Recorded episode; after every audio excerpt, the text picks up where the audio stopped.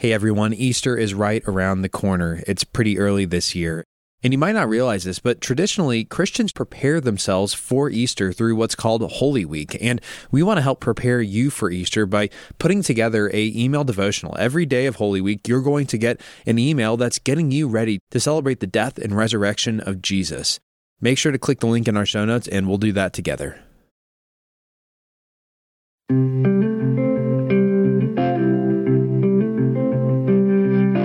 Welcome to ten-Minute Bible Talks, where we connect the Bible to your life in the time it takes to get to work. I'm Patrick Miller. Okay, I know that today is Thanksgiving, so maybe it is officially one day too early to hop into Christmas, but we just can't help ourselves. We're going to be going through some of our favorite Christmas passages on ten-Minute Bible Talks up through Christmas Day itself, and we're starting exactly how the Gospels start. With genealogies. Okay, d- don't just turn it off. Uh, normal people avoid talking about genealogies. Normal people avoid the symbolic relevance of numbers and genealogies. Normal people focus their Christmas devotionals on cute stuff like angels and shepherds and the Magi. But we aren't normal people here, and neither are you, so let's hop in because I actually think that genealogies are one of the most fascinating parts of the Christmas story. When Matthew wanted to introduce his audience to the Christmas story, to who Jesus was, to this long-awaited Jewish king, he didn't begin with Mary and the angel. He began with a long list of names. But like everything in Matthew's gospel, every detail of this list, this genealogy, is important. It's not actually a comprehensive roster of all of Jesus's forebears. There's lots of people who get left out of this list, but instead, it's a highlight reel telling a profound story. And to understand that, we need to do some math. Now, I know you're thinking, this is getting even worse, but go with me. Uh, the genealogy of Matthew is actually divided into three different sections, and each section corresponds to a different epoch in Israel's history. First, the, the period of Israel's foundations. Second, the period of Israel's monarchy when kings were ruling. And lastly, the period of Israel's exile. And in each period, Matthew mentions fourteen generations for a grand total of forty-two generations. There's your math. Now, in the Bible, seven is a number that represents perfection, holiness, and the presence of God. And if you're really good at division, you'll know that forty-two is six sets of seven. Thus, numerically, Jesus's arrival is presented as the beginning of the seventh seven. It's the beginning of the seventh set of seven. Put differently, Jesus is beginning a new age, a new age of God's holy presence on earth when Israel and humanity would be set free from the power of sin and death. Jesus isn't just the climactic moment of Israel's history. He's also the climactic moment of world history. So right from the start, this genealogy says something profound. Jesus is the inflection point of all of human existence. He is the hinge. He is when the love and justice of God come to earth. He is perfection. He's everything our hearts long for. He's everything that history waited for. And that's why Matthew works with numbers. He's trying to tell us something new, something radical is happening.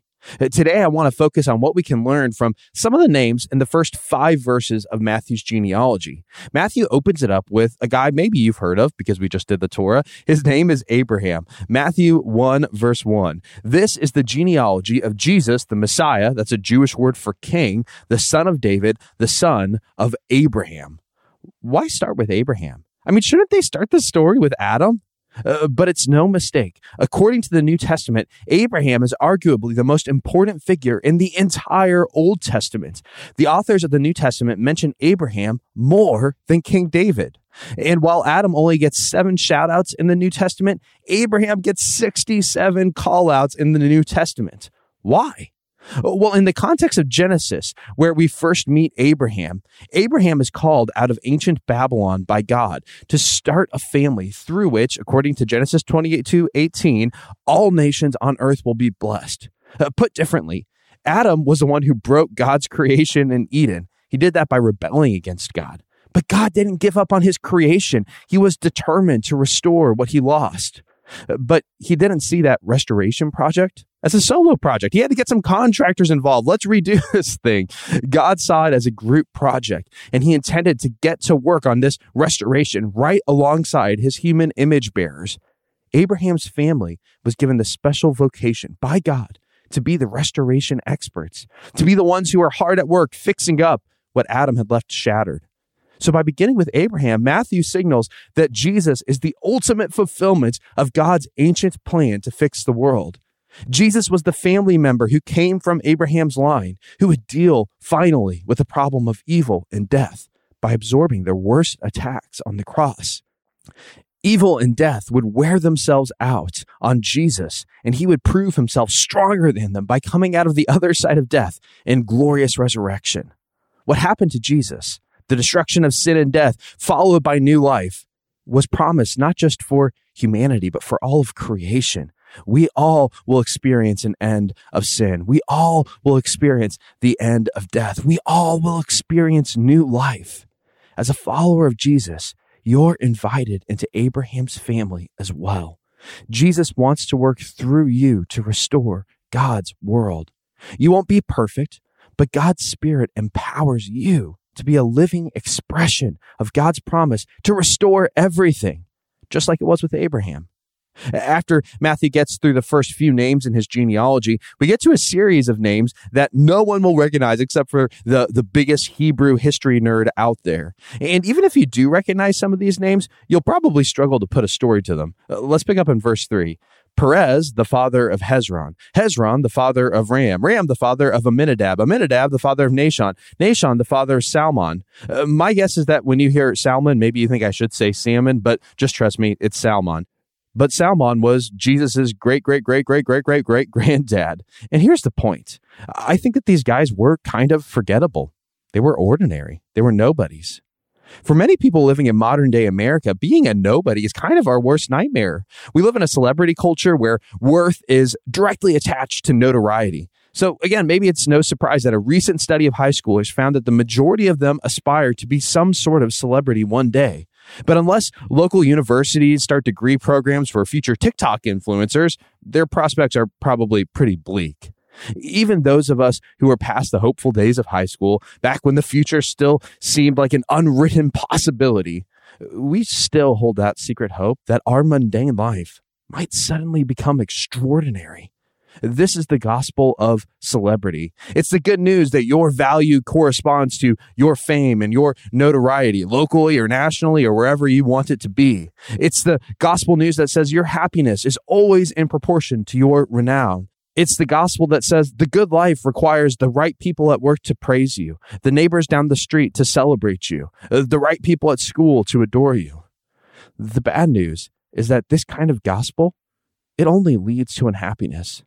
The gospel of celebrity will never make you happy because there's never enough praise to satisfy that longing in your heart. And most of life is, if we're just going to be honest, ordinary, boring, mundane, forgettable, just like the people who were a part of Jesus's family line. But what if that, the ordinary, the boring, the forgettable, the mundane, what if that is exactly what God loves most? I mean, He makes the same sun rise in the same way every single day, day after day. He must love things happening over and over and over again. Perhaps Matthew included these nobodies to make the point that in God's eyes, being a nobody is extraordinary. That in God's eyes, being a faithful parent, a good neighbor, and a hard worker is really glorious.